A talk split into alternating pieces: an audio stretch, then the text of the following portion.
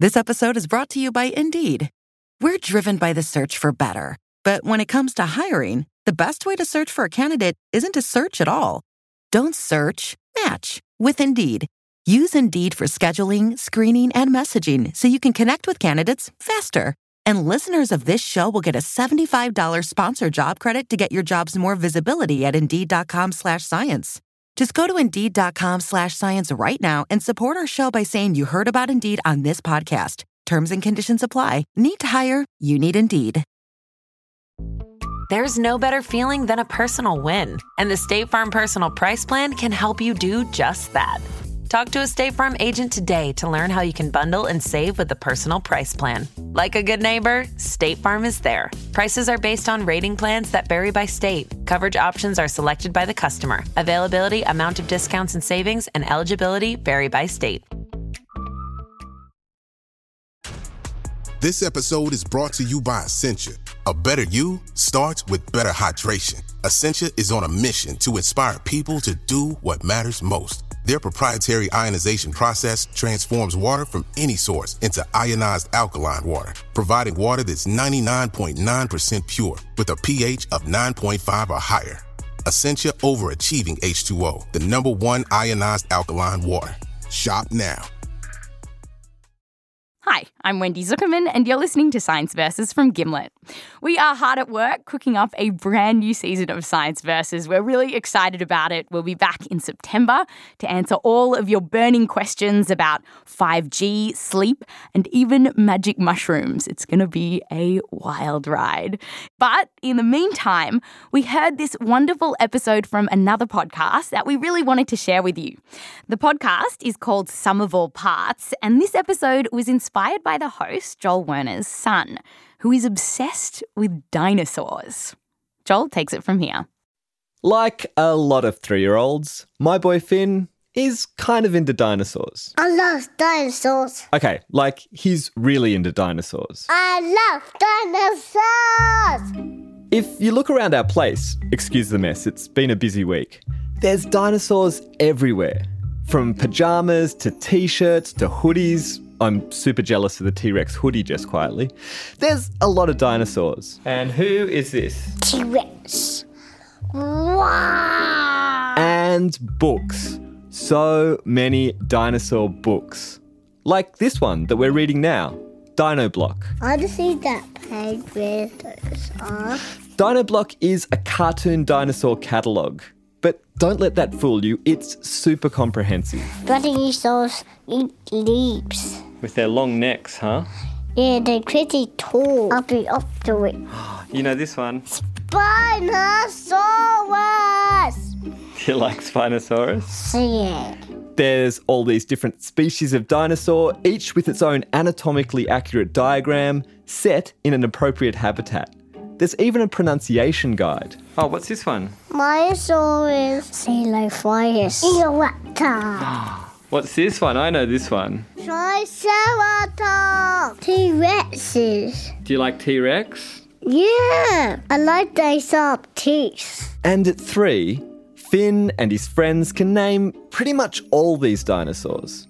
But the thing is, I can't. Um, what's this one? Wait, back here. Cryolophus. Cryolophus. Cryolophosaurus. I don't even. I, I don't think I've seen that one before. There's heaps of dinosaurs that I just don't recognise. That I've never seen before. Eoraptor? Like really? Well, there's lots of different dinosaurs. Back in my day, we had old favourites like T Rex, Stegosaurus, Triceratops, and Brontosaurus. And like Finn, I was dino obsessed as a kid. So, what's going on? Why does my three year old know so much more about dinosaurs than I ever did? Well, look, for all us parents, grandparents, aunties, uncles, friends of people with kids, for anyone feeling maybe just a little intimidated by a small human's encyclopedic dinosaur knowledge, I'm here to get to the bottom of this.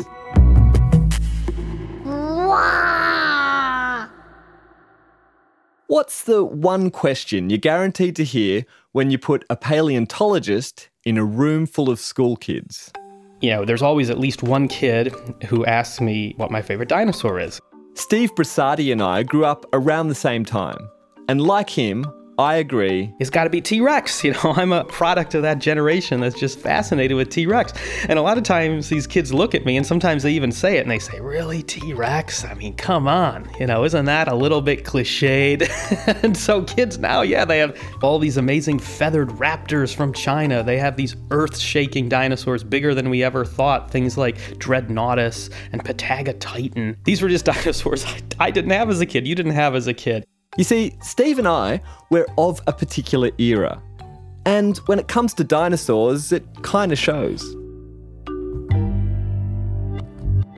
It's not so much that kids these days know more than we did. It's just that there's so much more to know. Over the past couple of decades, there's been an explosion in the discovery of new dinosaur species.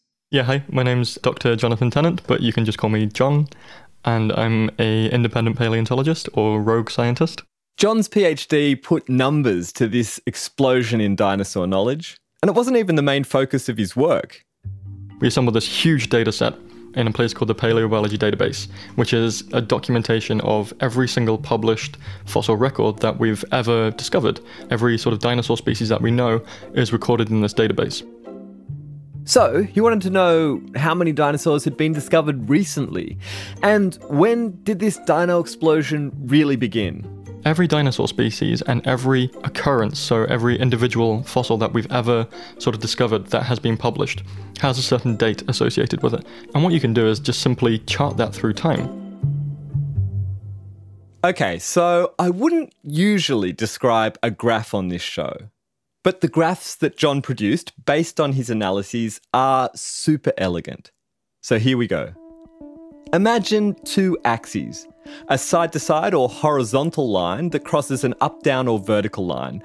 Now, along the horizontal line are years, starting way back before 1850 over on the left and running right up to the present, to the 2000s on the right. On the vertical axis is what's called the cumulative number of new fossil discoveries. So, what that actually means is that as new discoveries are made, they're allocated a date, they're assigned a year on the horizontal axis, and over time, as you move from one year to the next, new discoveries are added to old discoveries. So, the line that's produced represents the increase in fossil discoveries over time. Starting way over on the left, back before 1850, the line kind of just bubbles along, increasing from the 1850s through the 1900s, new discoveries here and there, to the 1950s, 60s, 70s, 80s, just a slight, shallow, gradual increase. A line that's slowly, almost imperceptibly building. But then around the 1990s, something strange happened and we see this, this huge explosive growth in the number of discoveries being made and being published. Just before the marker for the year 2000, the trend shifts. The graph line suddenly gets steeper, like way steeper. It stops bubbling and just shoots skywards, like the neck of a brachiosaurus. If you're familiar with the idea of an exponential curve where things grow more and more quickly over time, that's what this looks like. From the late 1990s, there's been a massive, unprecedented increase in the number of new dinosaur discoveries. So, what happened in the late 90s to cause this rapid and massive increase in the number of new dinosaur discoveries? Welcome to Jurassic Park. No, seriously. The paleontologists that I spoke to, they all told me What do they got in there? King Kong? Jurassic Park was a big deal. In the mid 1990s, there was a certain film published called Jurassic Park. That was a big thing for the field. That's paleontologist Steve Brusatte again. It was a little over 25 years ago that that film came out, and that changed everything. It really did. It really did. It brought dinosaurs into pop culture in a way they had never been before. And because of this huge sort of public interest, there was a resurgence in paleontology again. So, you know, people actually used Jurassic Park as leverage to get funding to conduct more dinosaur research in North America because it had such a huge public sway. You can meet people all over the world. I have colleagues all over the world, people that are you know roughly my age, the, the generation of paleontologists in their their 30s that say Jurassic Park is what got them into dinosaurs. And it's not just kids like me growing up in the US, it's people all over the world. You know, I have colleagues from China, from South America that say Jurassic Park got me into dinosaurs. That is wonderful. I just think that's a magical thing that a film, a piece of entertainment, had that much impact on science. But according to Steve, it's not just Jeff Goldblum we have to thank for all the cool new dinosaurs that we're finding. Another big reason for the dino explosion is because new countries, bursting with fossils, have started investing in dino hunting. It used to be really a game that was just played by a few posh old professors in a few universities and a few places in Europe and North America mostly. So, you know, if you think about the most well known or, you know, most loved dinosaurs, it's things like Tyrannosaurus rex or Triceratops. And these are animals that come from North America. But that's not the case anymore. The field is growing, it's diversifying. There are paleontologists, particularly young paleontologists, all over the world people in China, in Brazil, in Argentina, in these enormous developing countries that are full of wide open spaces, full of rocks bursting with dinosaur bones. China, in particular, has become a treasure trove for new and cool dinosaurs. They pop up like prehistoric Pop Tarts over there. And what's been so amazing about all these new discoveries is that they're changing a lot of our ideas about dinosaurs. And this opened up the sort of bonanza effect in China and around Asia in particular, where once something's been discovered, people go there and they want to discover more and more and more. And all of a sudden now they had these huge dig sites being revealed, and particularly farmers were discovering, you know, hundreds of fossils all the time on their land. And there were these crazy new discoveries that completely shook up, you know, our understanding of dinosaurs. And it's exceptionally exciting to watch. After the break, we're getting up close and personal with a new dinosaur discovery. And let me tell you, it's going to give T Rex a run for its money.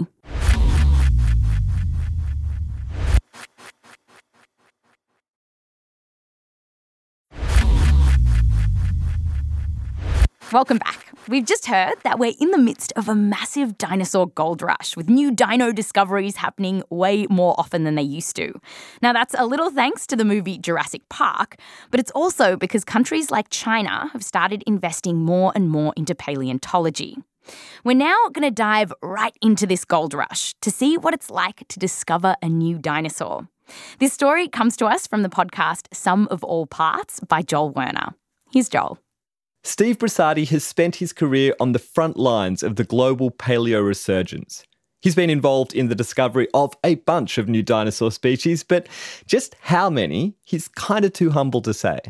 You know, I don't I don't actually keep a list. I keep a list of my publications, you know, of the journal articles and books and things, but it's somewhere around 15, I think. And it's not that I'm going out and finding 15 dinosaurs myself. That's not how it works. How it works is that Steve's a part of a team that discovers a new fossil or he's called into a museum to help identify a fossil that someone else has discovered, often a construction worker or a farmer which was the case with one such new discovery he helped make during his time working in China. I'm there to work with some colleagues. I'm working with my good friend Junchang Lü, one of China's leading dinosaur hunters.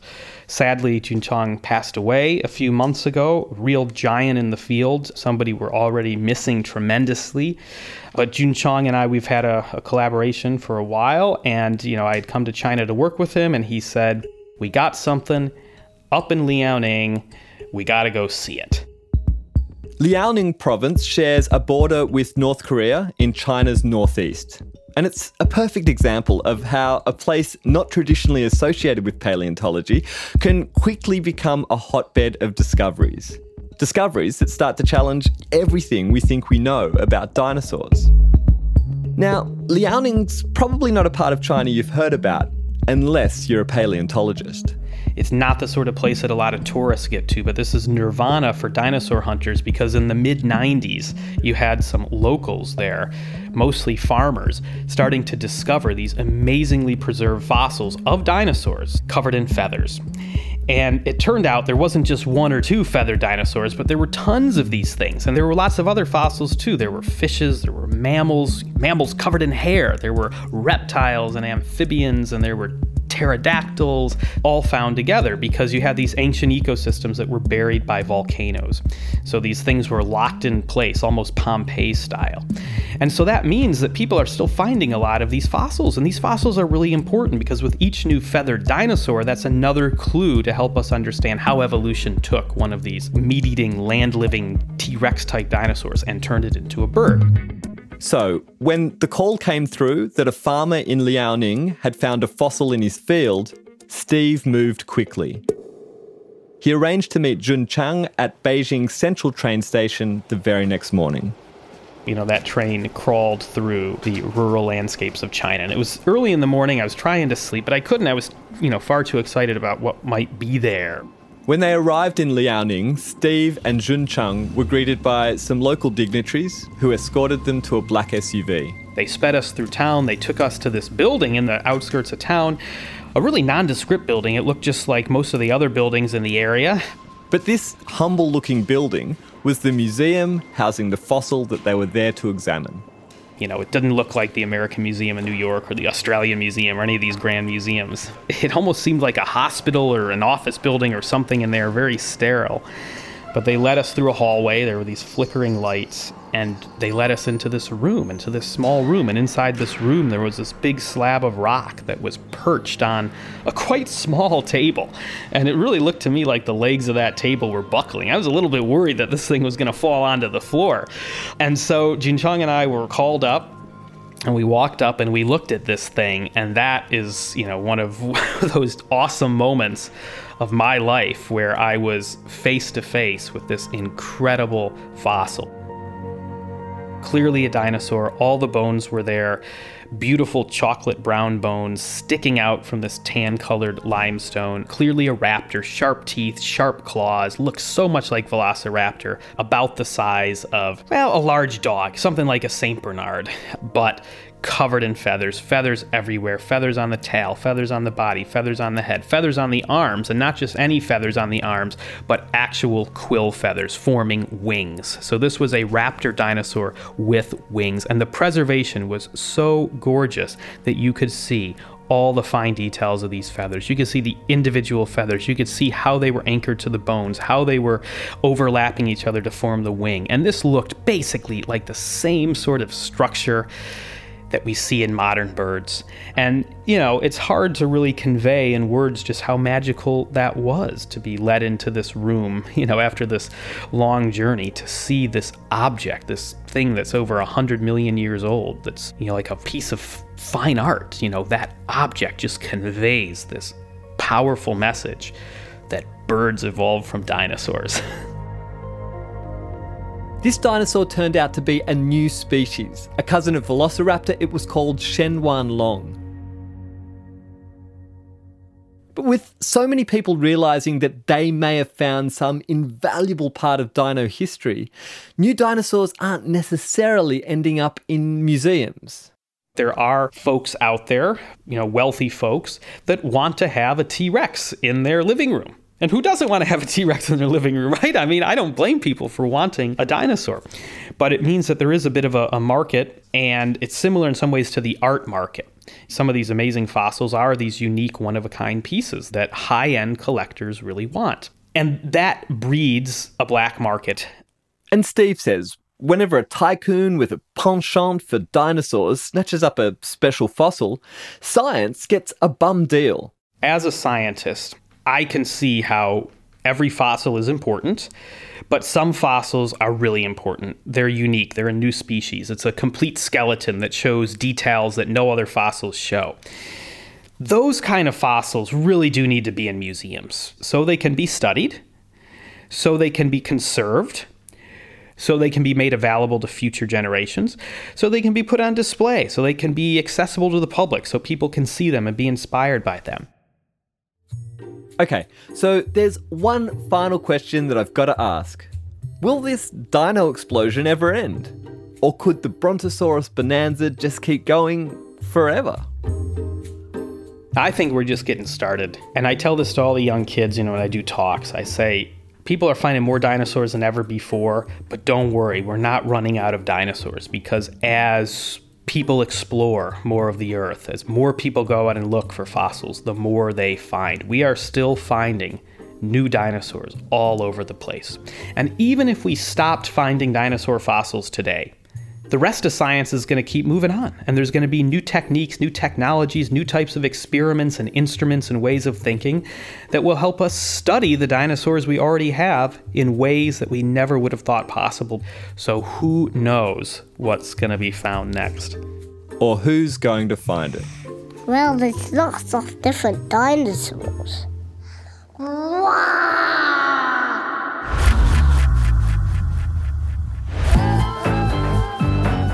This story came from the podcast Sum of All Parts, which is produced and hosted by Joel Werner. Jonathan Webb is their science editor, sound design by Joel Werner and Mark Don. Additional fact checking by Lexi Krupp, and additional music and engineering by Peter Leonard. And Sum of All Parts is one of our favourite podcasts. You really should check it out. Sum of All Parts. There's a link in the show notes. I'm Wendy Zuckerman. Science Versus will be back in September. Back to you then.